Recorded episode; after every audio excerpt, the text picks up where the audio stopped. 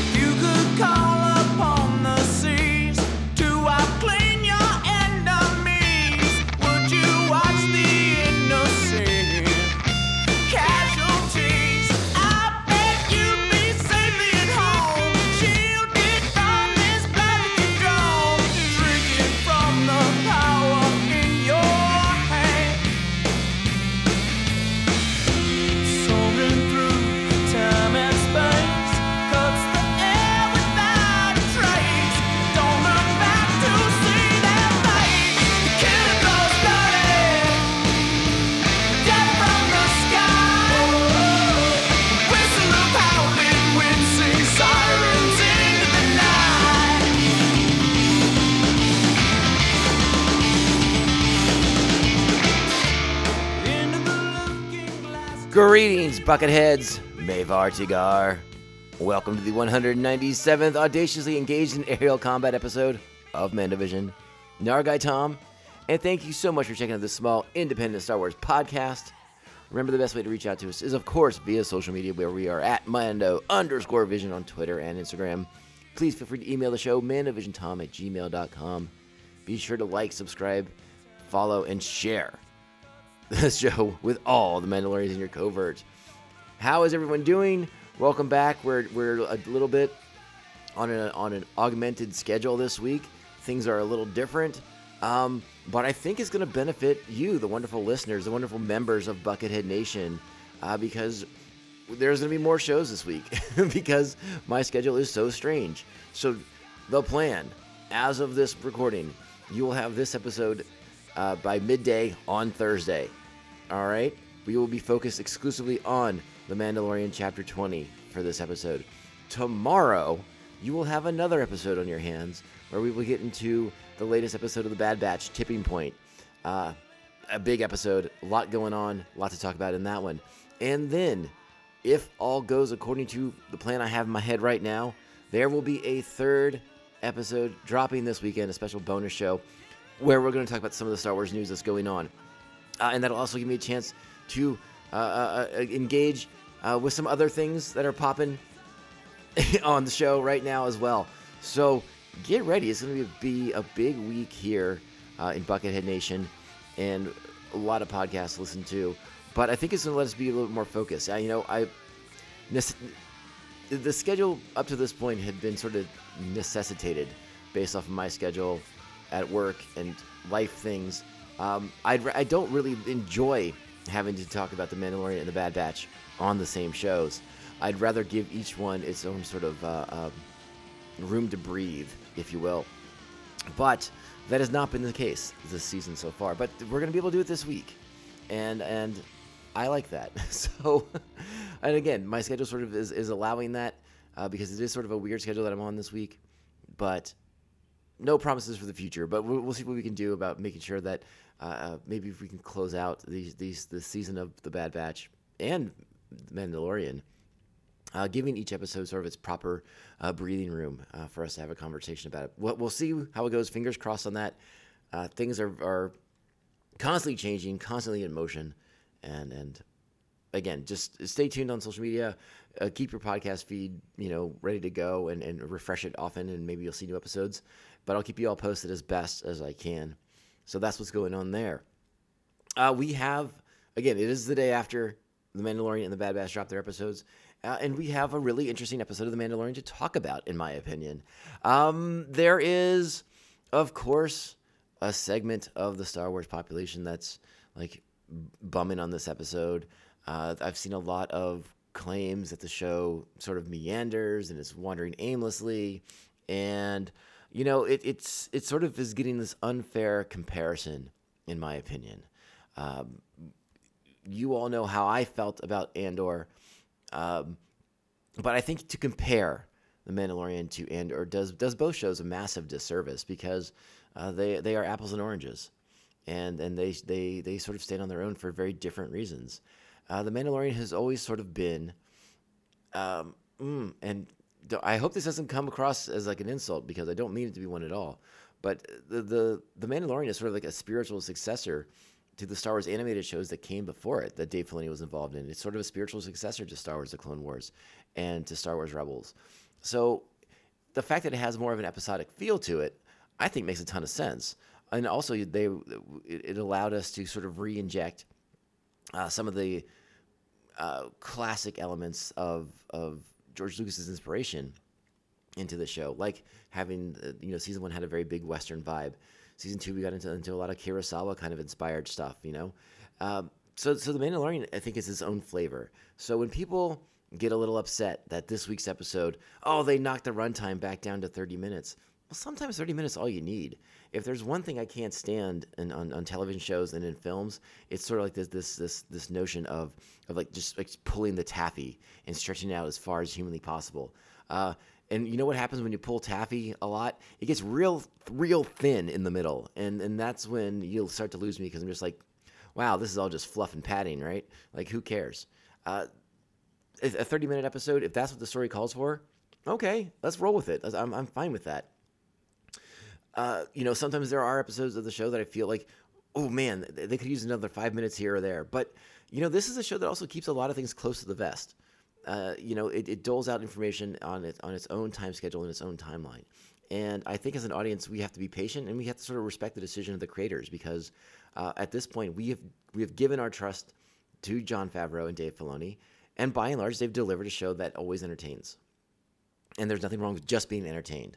We don't have to have our, our, our religion uh, blown to pieces or, or reaffirmed in, in whatever case works best for you. So this this show, accept this show for what it is.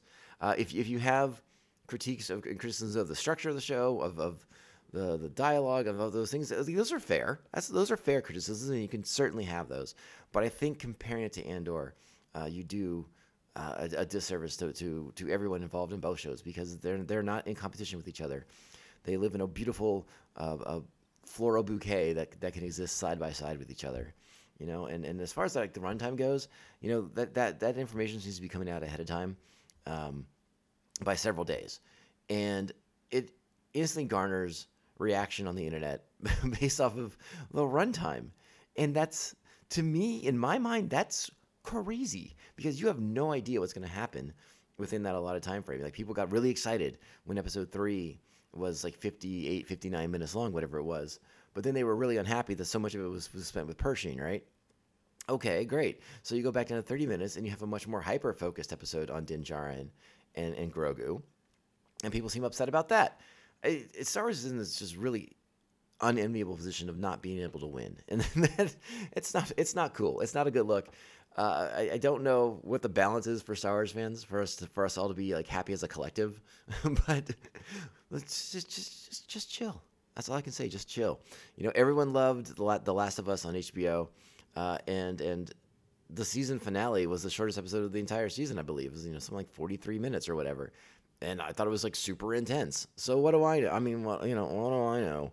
And, but, but again, I think Star Wars fans, we just have this thing. We just want to we just want to complain about stuff it, when things aren't what we want it to be. Oh boy. But again, that's a rabbit hole that we do not need to uh, work our way into today. Let's go ahead and talk about this episode of The Mandalorian, because it is a noteworthy episode. There's a lot going on here. There's a lot to sort of parse through. You can, uh, like I said, if you want to knock a little bit of the three elements in this, you can. It's it's fair. But by and large, I, I find it to be a very enjoyable ep- episode. It has excellent action set pieces, like much of The Mandalorian has always had. Uh, we have a wonderful flashback sequence that provides a lot of context for things going on with, with a certain character. And I, I, again, we, we do sort of move the the Bo-Katan and the Children of the Watch plot point a little bit more forward. Um, just because we're not happy with the pace of that, that's a different question. That's a different that's a different argument, if you will. But I think by and large, this is a show, this is an episode of a show that is enjoyable, and I think we'll look back on. Because again, this is the midway point. So, you know, maybe maybe there's a lot of table setting going on, moving the pieces into place, but the payoff's going to be there. You know it's going to be there. They got four more episodes, and I don't don't tell me you don't think they're going to bring it home. I'm pretty sure they're going to bring it home. So so let's let's talk about this one, all right? Let's go ahead and dive in. Uh, The Mandalorian, Season three, Episode four, Chapter twenty, The Foundling. Original air date yesterday, March twenty-second, twenty twenty-three.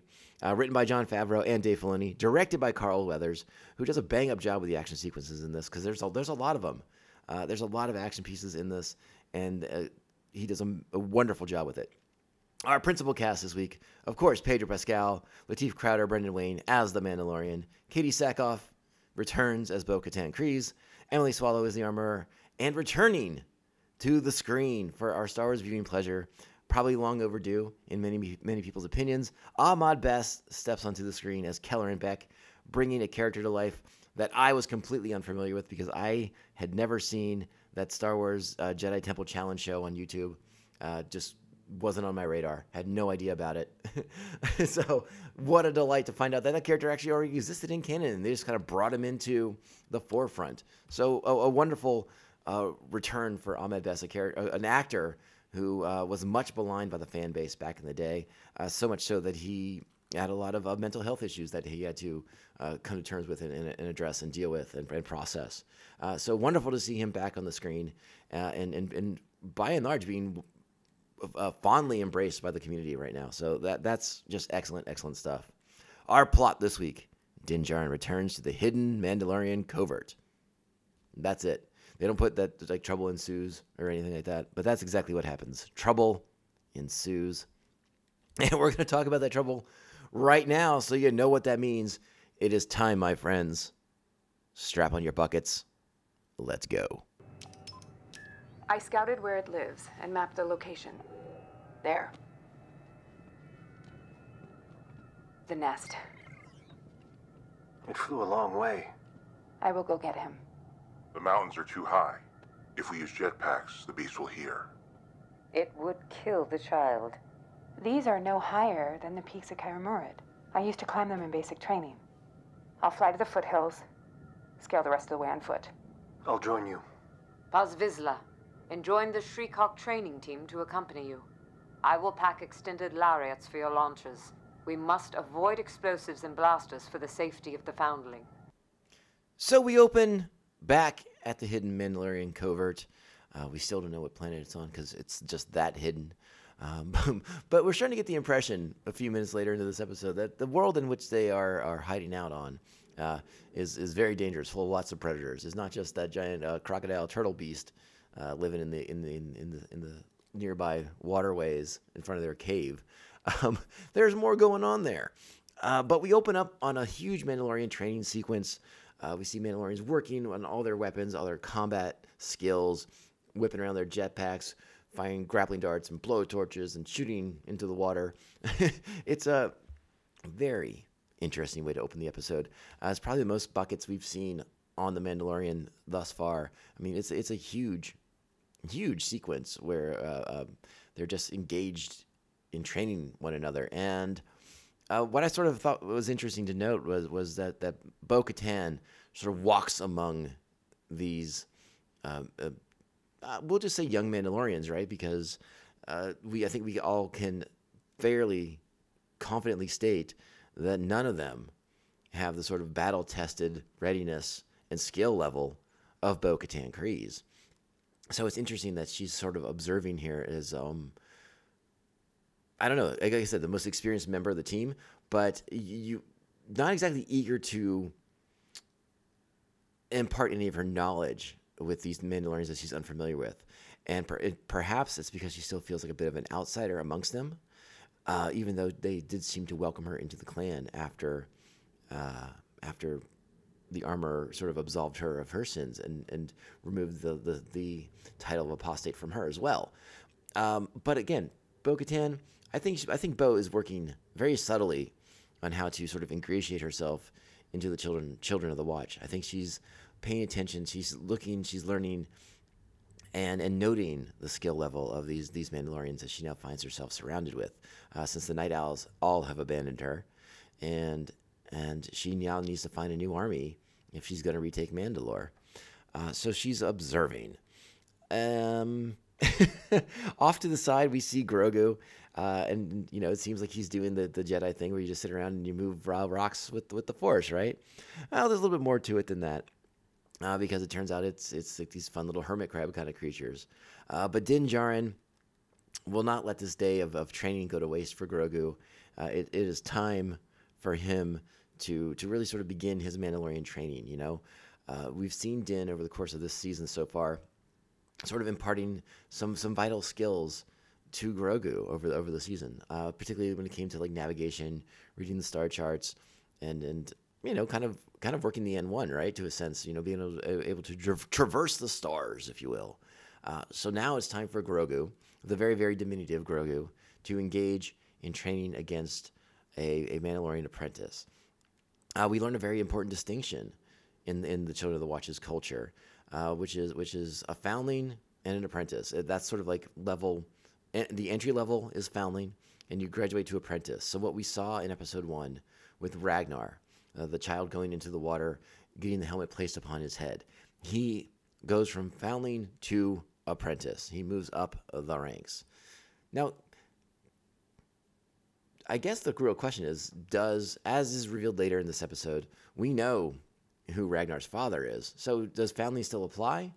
Or does do they get like youngling, or are young, all younglings foundlings in the Mandalorian culture?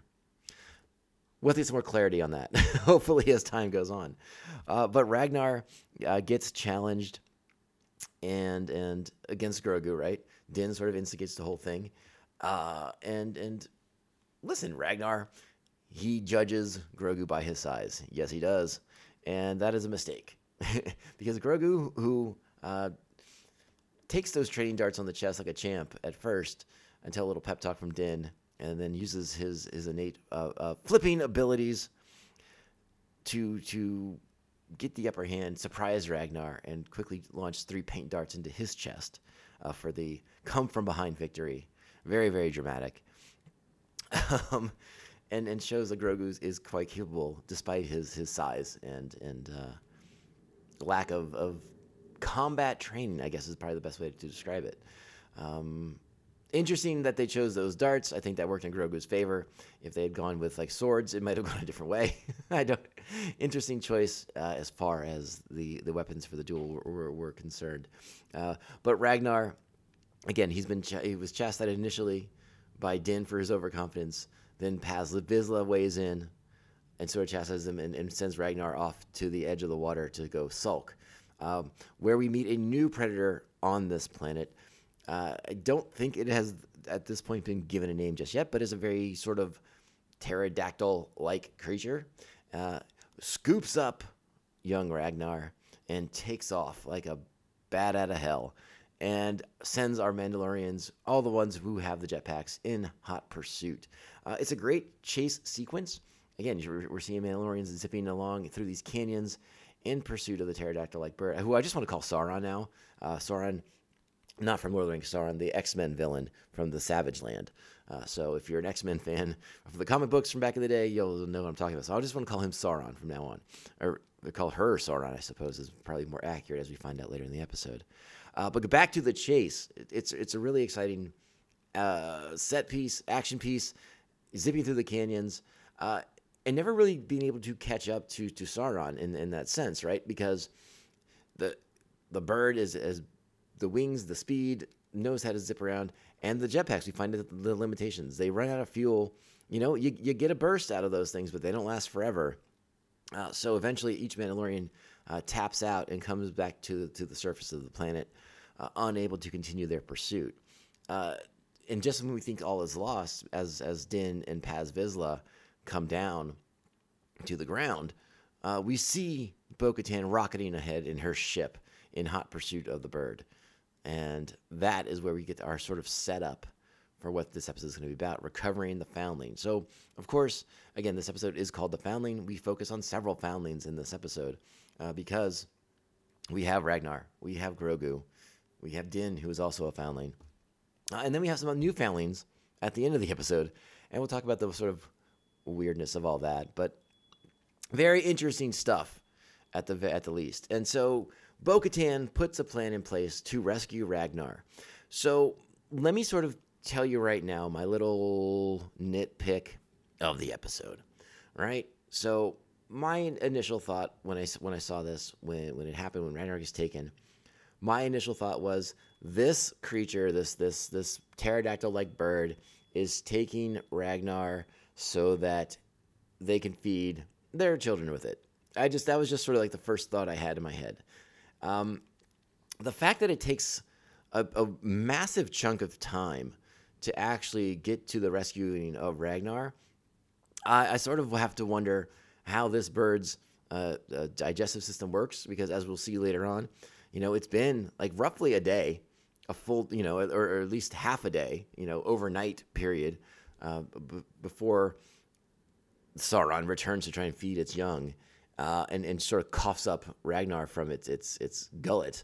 Um, but just, I just sort of had to wonder about the bird's physiology. It's like, how long has Ragnar been inside that bird's uh, mouth or gut, or however they're pro- sort of processing? I'm assuming down in its stomach, because it has to kind of like cough it up, like we've seen baby bird, like when mama bird feeds baby bird. We've all seen those nature videos, so that kind of does that whole thing. But you know, how long is Ragnar in there? Does that, does that bird digest slower than the Sarlacc? I guess that's something to ponder. Another interesting part of this is they, they, they note that this has happened before, and the Mandalorians still haven't really dealt with this creature, despite the fact that it's taken foundlings in the past. Uh, as we see when we get to the nest later on, there there's there are there's at least one disposed of uh, Mandalorian bucket in in the in the the, the bird's nest there. Um, so it's sort of, I don't know. Interesting that they haven't dealt with this this uh, bird creature more heads on and avenged the death of, of the family that it took last time. But uh, uh, yeah, just something else that is sort of noted for the episode. Again, it's, it's a nit to pick, but it's a very small nit, and it uh, didn't really affect my enjoyment of the episode. It's still a fun episode of the show. Uh, so... Again, Bo-Katan is sort of the, the character of the moment, right? Bo steps up. Bo follows the creature back to its nest, uh, and it reports back to the covert, and that's where they assemble up to come up with a plan, right? They're going to put together a hunting party and go after this bird.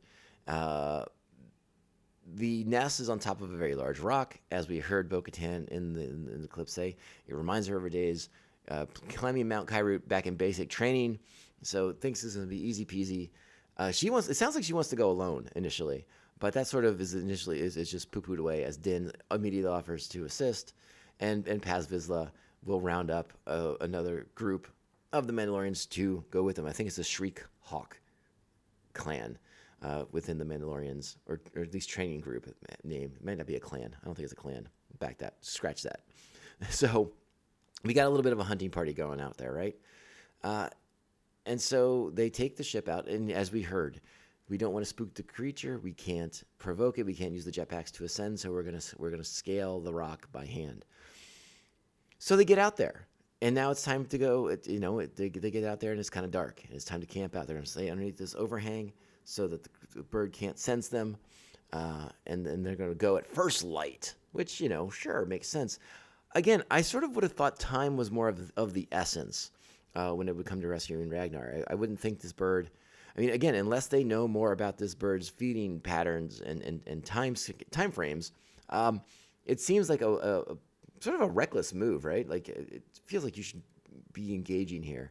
But what we get is a really interesting uh, bit of information here, because again, we're in a war group. We're with the Children of the Watch, and they're going to share a meal together, right? No, not so much, my friends, uh, because Bo has to ask Din. Um, like, okay, well, how are we supposed to eat these if we can't take off our helmets?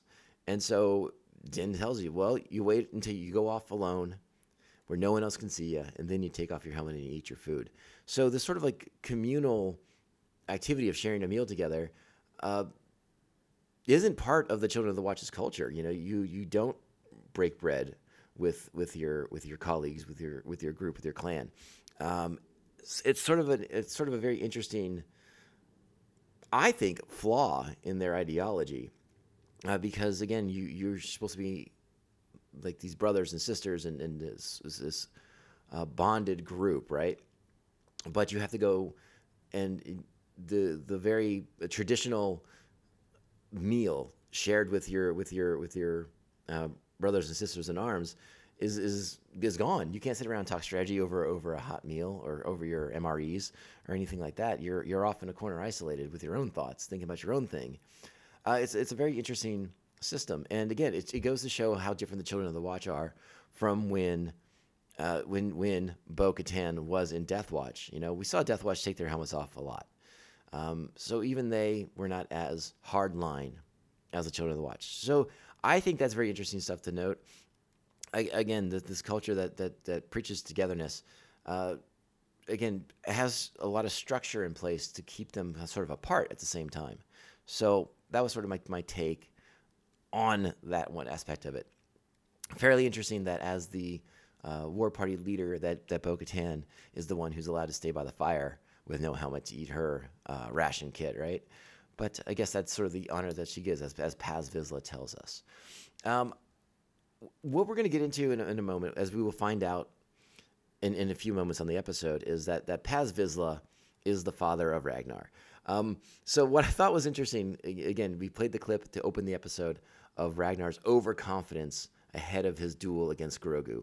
Uh, once the reveal of of Paz Vizsla being the the father of Ragnar, I was like, oh, well, now I get the overconfidence, because those Vizslas, they talk a lot of talk. They are big talkers for sure. Uh, Paz might be the most subdued of the Vizslas that we've met so far, but still very, very interesting stuff um, right there. So now we will go back a little bit, turn back time, if you will, just a moment, before the war party departed, or actually right after the war party departed to pursue the beast, to save Ra- young foundling Ragnar. Um, we get a moment with the Armorer and Grogu, and she sort of summons Grogu into the cave with her to learn about the Forge, the heart of the Mandalorian culture. Uh, and she's imparting some very interesting bits of information to him uh, about sort of, you know, the, the notion that they all started as raw, or uh, they were tested in, in the fire of of combat, and, uh, you know, the various sort of things that we believe that, that we know in our hearts about the Mandalorian culture.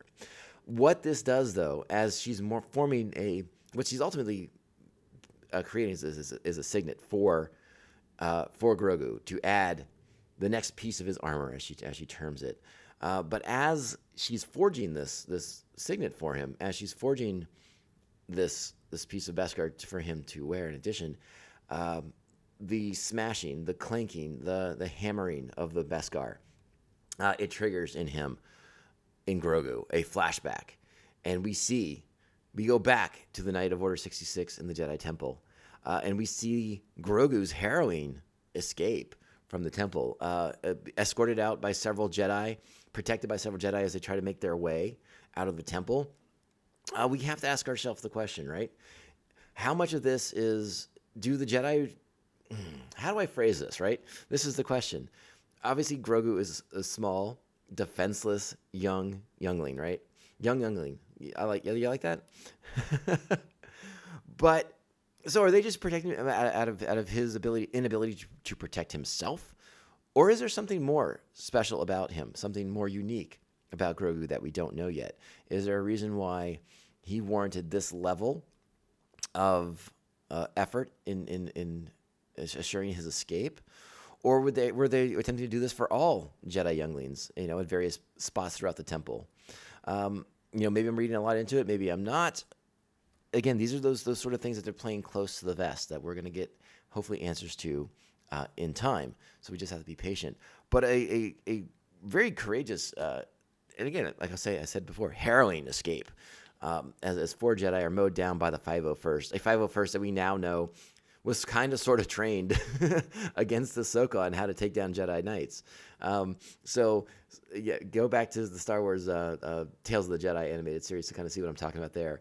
Uh, and, you'll, and you'll see that the five oh first got a lot of chances to shoot at Ahsoka. Uh, so they got probably got real proficient at taking down Jedi Knights with lightsabers. Um, but we we sort of hear this, this the Jedi telling him, get him to Kelleran, get him to Kelleran. And for me, as I've already said, I was completely unaware of this kid's show, the Star Wars uh, Jedi Temple Challenge. It was completely off my radar. I, I think maybe I'd heard the name in passing, but I, it was something I had never checked out. And uh, to, so it wasn't until I looked it up later that I found out that this character existed in another form. But the sort of the reveal of Kelleran Beck, as played by Ahmed Best, uh, w- was delightful. What a, what a, what a real treat that was for, for me. As again, someone who I had no idea that he played Kelleran Beck. I had no idea that uh, he would be re- reincorporated in, into Star Wars in this fashion. Uh, and again, I sort of shared a little bit about Ahmed Best's, you know, sort of the journey he's had since being Jar Jar Binks in The Phantom Menace. Uh, the way the fandom uh, used him as, as you know, something to burn in effigy, basically, and, and sort of the, the mental toll that took on him as a person. Um, to see him back in Star Wars now after, after you know, twenty-something years of, of just kind of being a, a, a whipping boy for for the Star Wars fandom, uh, just, just someone for Star Wars fans to take their frustration out on. Um Uh, particularly fans of my generation who who sort of rebelled against the prequels. Uh, it, was, it was so unfortunate. And, you know, we've seen that.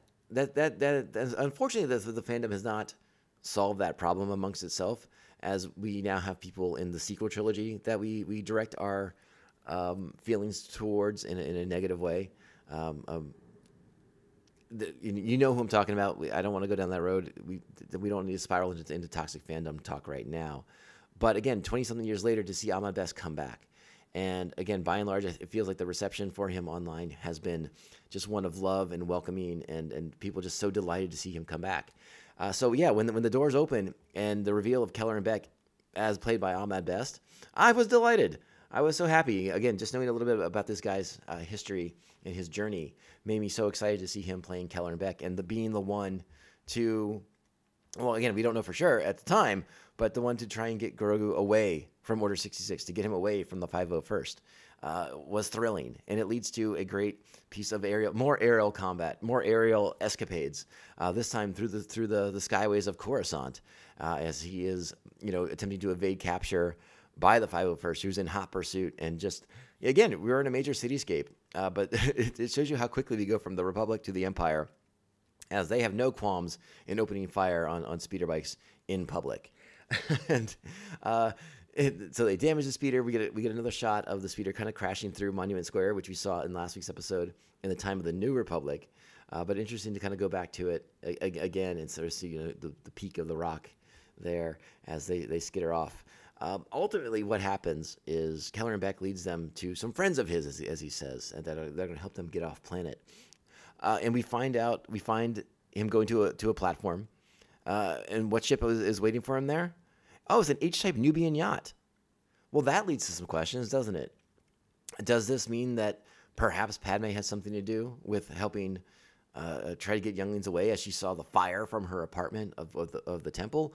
Or is there another connection here to to Naboo that we're not unaware of? You know, perhaps uh, Beck has more intimate connections with the royal family that's now currently in power on Naboo, and, and he called in some favors to get access to a ship to save younglings.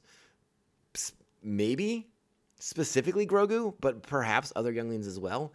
You know, we, we're going to have to try and figure out the importance of Grogu. We're going to have to try and learn the importance of Grogu to the Jedi Order at, at some point in the show. Was he, was he simply another youngling, or was there more going on? Because, again, this escape feels very much like we must protect Grogu at all costs is sort of what it feels like.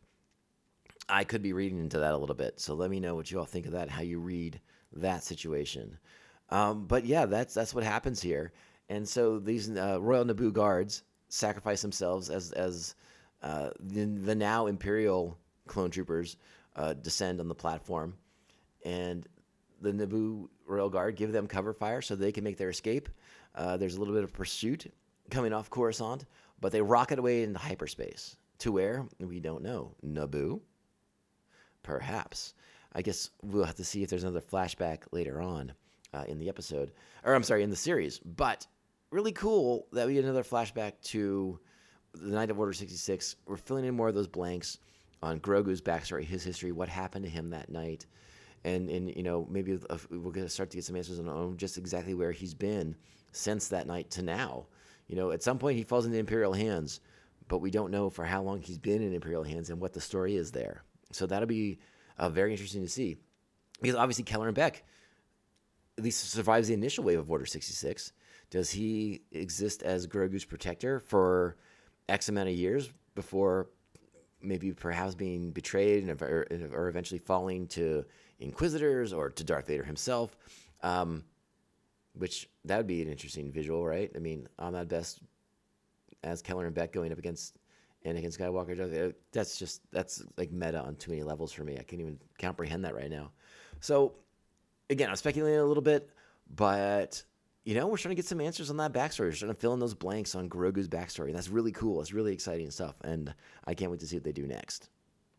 So now we'll catch back up with the war party. And it's first light, and it's time to scale the mount to reach the top of the peak where the nest lies. And hopefully they will find Ragnar, young foundling Ragnar, who's now an apprentice, right? They keep calling him a foundling. But by the, the by what Din told us, he should be an apprentice now. He took the creed and he's wearing the helmet. I don't know. Distinction points, right? Who cares? It's all it's all good. We know what they're talking about. We know who they're talking about. But anyways, so now it's time to scale the mountain. And I thought it was pretty interesting watching Din and Bo and some of these other members of the uh, the where is it? The uh, I already I already lost it. The Shriek-hawk group.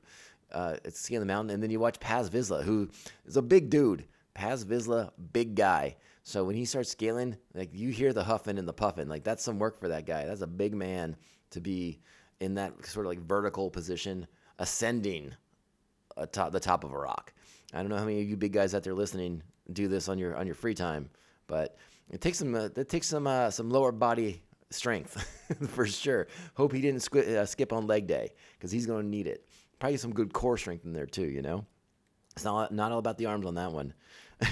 So we reach the top, uh, and, and they're trying to be cool, right? They're, they're trying to play uh, they're trying to play it cool. They do a thermal, uh, Dan does a thermal imaging scan, sees a heat source. They think it's maybe going to be uh, uh, Ragnar off in the distance. And so that sends, instead of waiting for, for Bo-Katan's uh, command, because the, the bird's not there, so they don't know what's happening. Um, but they're, you know, Paz Vizsla will not wait any longer, and it, this is when he reveals that Ragnar is his son, and so he must save his boy from the giant bird. Um, well, what happens is, and again, this is when we see the, the, the empty bucket of another foundling who's been picked apart by the bird, the baby birds, actually, because that's what happens. Turns out the heat source is actually three little baby birds of this creature, and they're not so little.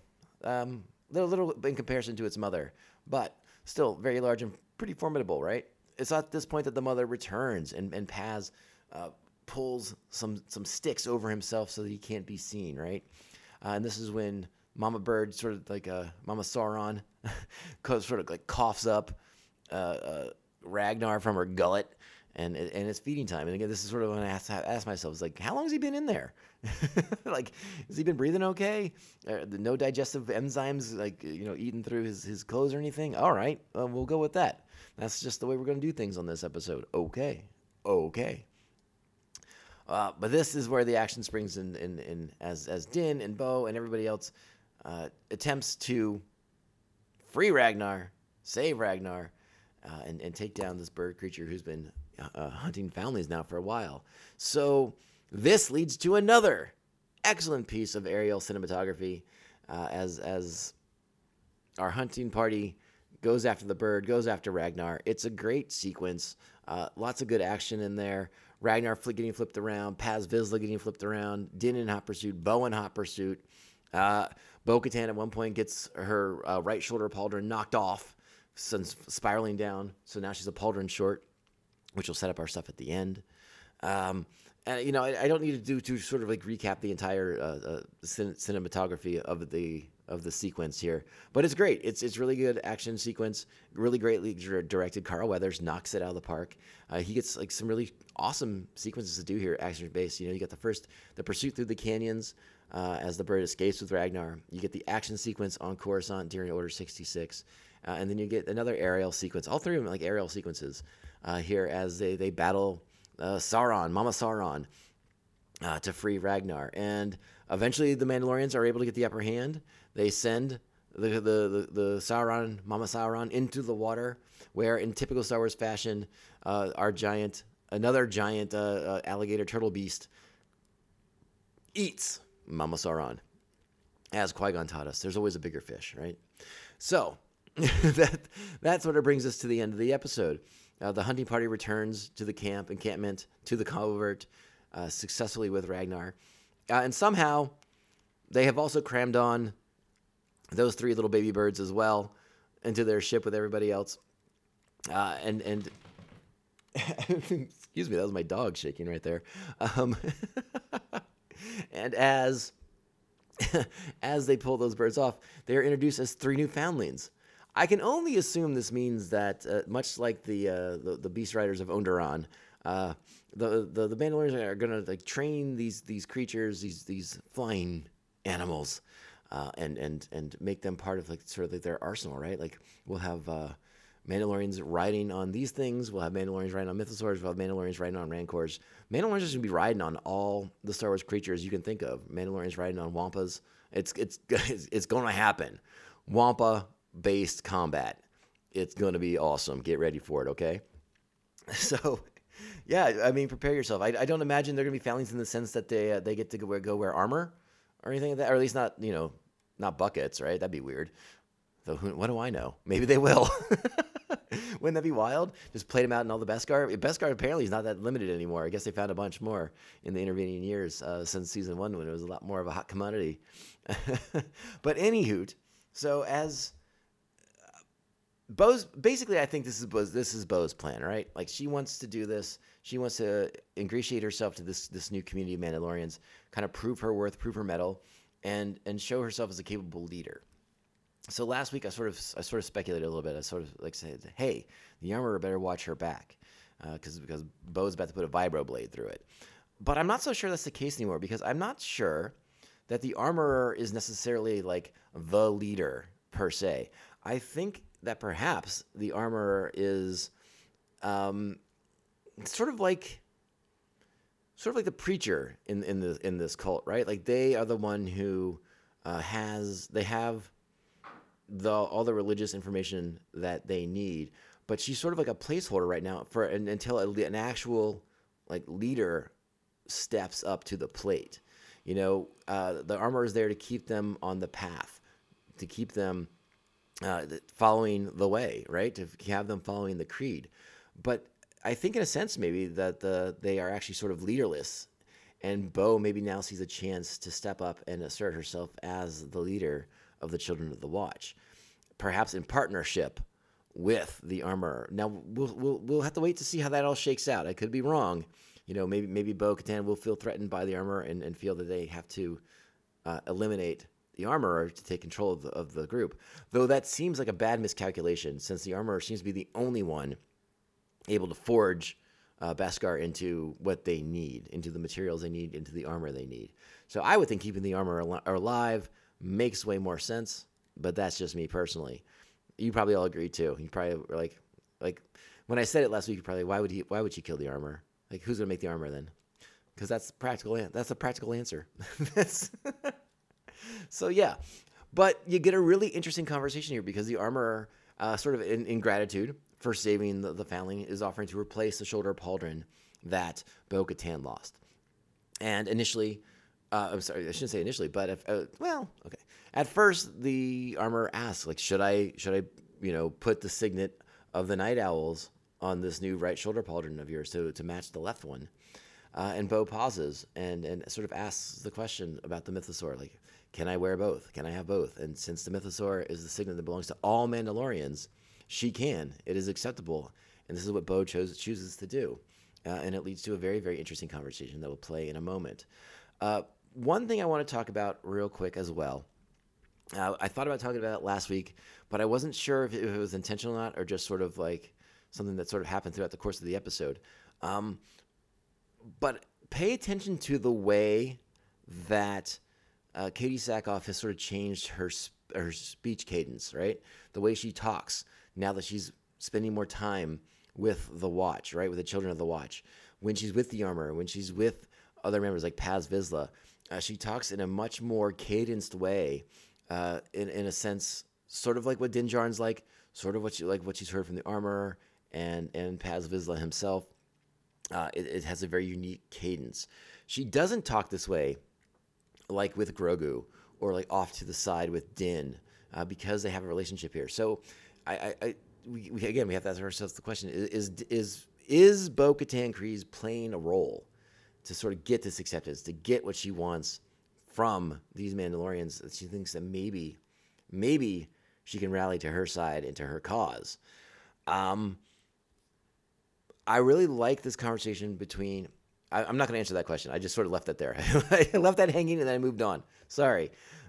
But I sort of like that we don't know yet. We're waiting to see. We're waiting to find out. Because I think what happens in this conversation between Bo-Katan and the Armorer is very, very interesting. And it's going to cause Bo, and I think ourselves as the audience, to um, consider what we think we saw.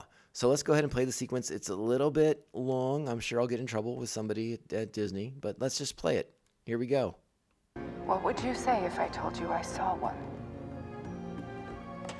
That you saw what? A mythosaur. I would say you are very lucky. It is a noble vision. No. I,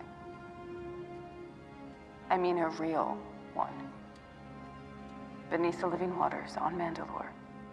When you choose to walk the way of the Mandalore, you will see many things. But it was real. This is the way.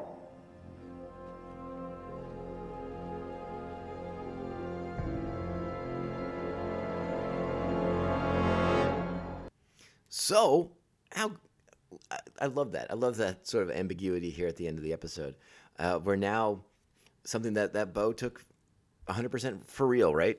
But she's the only one who saw it, and she thought that gave her an advantage. Now it's sort of being questioned, right? Like, this is, is this a vision? Is this, you know, your reward for your for your re- restored faith in the way, in the creed, in the, the true Mandalorian lifestyle, right? So I think she has to kind of pause and consider herself, and I, I like that quite a bit. I think as an audience we have to pause and consider, like, did Bo see what we think Bo saw? Um, is Bo going to take off back to Mandalore to, to try and, and, and, and confirm somehow that, that she saw this mythosaur? Um, I don't know. It's very interesting, and it's, it makes us look back on what we saw in, in the past, and in, in that episode itself, in the Mines of Mandalore. Um, was that real?